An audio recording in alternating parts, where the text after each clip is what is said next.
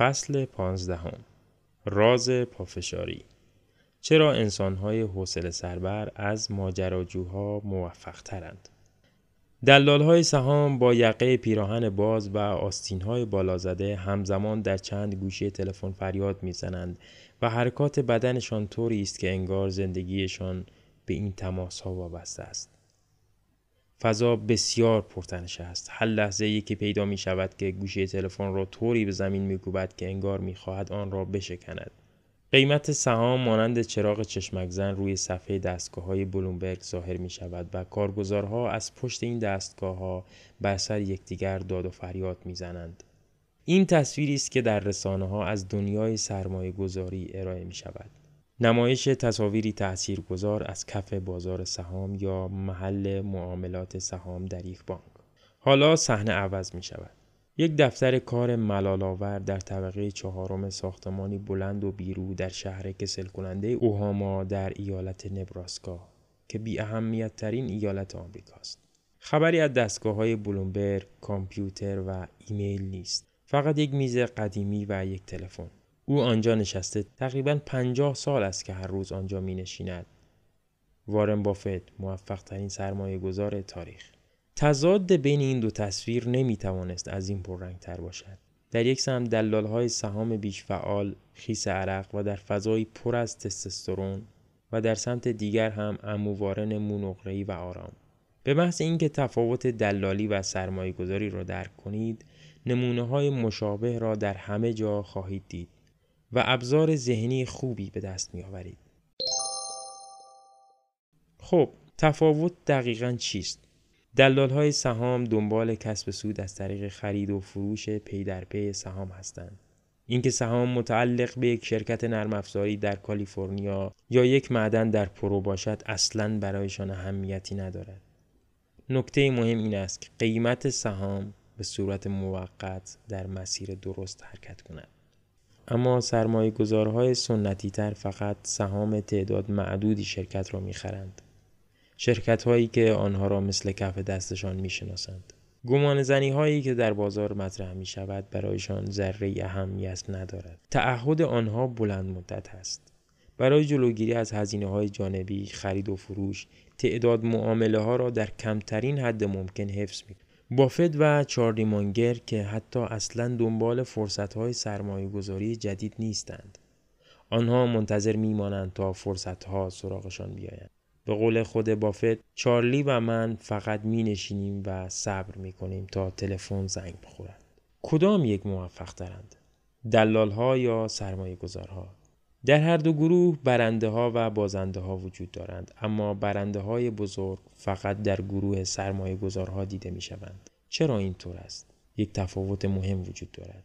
سرمایه گذارها برخلاف دلال ها از اقدامات بلند مدت بهره می‌برند. مغز ما عاشق پیشرفت های کوتاه مدت و آنی است. ما در برابر بالا پایین ها تغییرات سریع و اخبار تکان دهنده واکنش مبالغه آمیزی از خود نشان می دهیم. ولی به ندرت متوجه تغییرات پیوسته می شویم. در نتیجه دائما انجام دادن را بر انجام ندادن، هیجان را بر تعمل و عمل کردن را بر انتظار ترجیح می دهیم. چه کتاب هایی در تاریخ بیشترین فروش را داشتند؟ منظور کتاب هایی نیست که الان در فهرست پرفروشترین ها و جدول فروش کتاب فروشی ها هستند. بلکه کتاب هایی که طی چند دهه یا حتی چند صد سال به طور مداوم منتشر شدند. مثل انجیل، کتاب کوچک سرخ ماو، قرآن، مانیفست کمونیست، ارباب حلقه ها و شازده کوچولو. این کتاب ها را با لفظ پرفروش های همیشگی می شناسند و هیچ انتشاراتی نمی تواند بدون آنها به حیاتش ادامه دهد. این مسئله برای نمایش های برادوی نیویورک، جاذبه های توریستی، ترانه ها و خیلی محصولات دیگر هم صادق است. موفق ترین ماشین تاریخ تویوتا کرولا که از سال 1966 تا کنون به طور مداوم تولید شده و حالا نسل 11 آن در بازار است. دوره طولانی فروش و نه سود سال اول فروش بود که کرولا را به یک محصول سوپرستار تبدیل کرد چنین موفقیت های بلند مدتی معمولا به لطف عوامل نامشهودی هستند که مثل بیکینگ پود در کیک عمل کرده و پیشرفتی تدریجی به مدت زمانی طولانی ایجاد می کنند. این مثال سرمایه گذاری را در نظر بگیرید. اگر با نرخ سود 5 درصد ده هزار دلار سرمایه گذاری کنید بعد از یک سال ثروت شما 500 دلار بیشتر می شود. راحت و آسان. اما اگر همین سودهای مختصر را هم وارد سرمایه گذاری خود کنید بعد از ده سال 16 هزار دلار به جیب خواهید زد. بعد از 20 سال به مبلغ قابل توجه 26 هزار دلار می رسید و بعد از 50 سال به شکل شگفتانگیزی صاحب 115 هزار دلار می شوید. سرمایه شما نه به صورت خطی بلکه به شکل نمایی زیاد می شود. از آنجا که مغز ما به صورت غریزی مفهوم بلند مدت را به درستی متوجه نمی شود از درک مفهوم رشد نمایی نیز ناتوان است. پس این راز پافشاری است. موفقیت های بلند مدت مثل درست کردن کیک یا بیکین پودر است. فرایندی کند، خسته کننده و طولانی که به بهترین نتایج ختم می شود. همین اصل در زندگی شما هم صدق می کند. فعالیت، جنب و جوش و تکاپو در هیچ قرنی به اندازه قرن حاضر ارزشمند تلقی نشده است. مذهب جدید گسستن ما را وادار می کند شغلهایمان را بارها زیر و رو کنیم و از نو بسازیم. همینطور شرکتهایمان و حتی زندگیمان را. اتفاق نظر وجود دارد که فقط در چنین شرایطی امکان رقابت برای ما وجود دارد. به طور مشابه خیلی از مردم معتقدند که زندگی خوب پر از ماجراجویی سفر و تغییر مکان است نظر من در این مورد کاملا برعکس است. هرچی زندگی آرامتر باشد پربارتر است. برتراند راسل که در دورانی بسیار آرامتر زندگی می کرد هم همین نظر را دارد. حتی مردان بزرگ هم تنها در چند لحظه خاص هیجان را تجربه می کردند.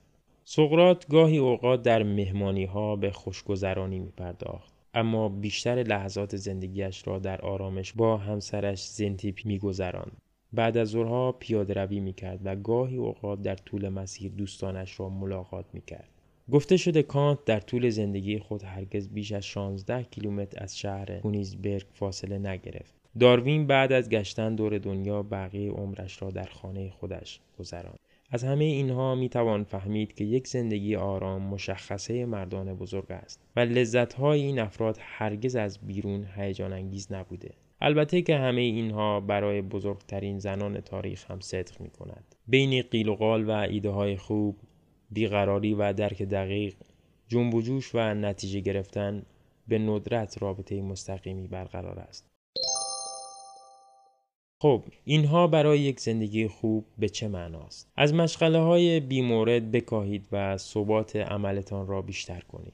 به محض آنکه دایره شایستگی خود را پیدا کردید تا جایی که می توانید به آن مقید بمانید. همانطور که وقتی یک همسر خوب یک محل خوب برای زندگی یا یک تفریح جالب پیدا می کنید سراغ چیز دیگری نمی روید پشتکار، ثبات و دوراندیشی فضیلت های بسیار ارزشمندی هستند که هنوز که هنوز است مورد کم توجهی قرار می گیرند ما باید شروع به پرورش دادن این خصلت ها بکنیم. به قول چارلی مانگر لازم نیست که حتما خارق باشید. کافی است کمی نسبت به میانگین زیرکتر باشید. البته در طول یک مدت خیلی خیلی طولانی.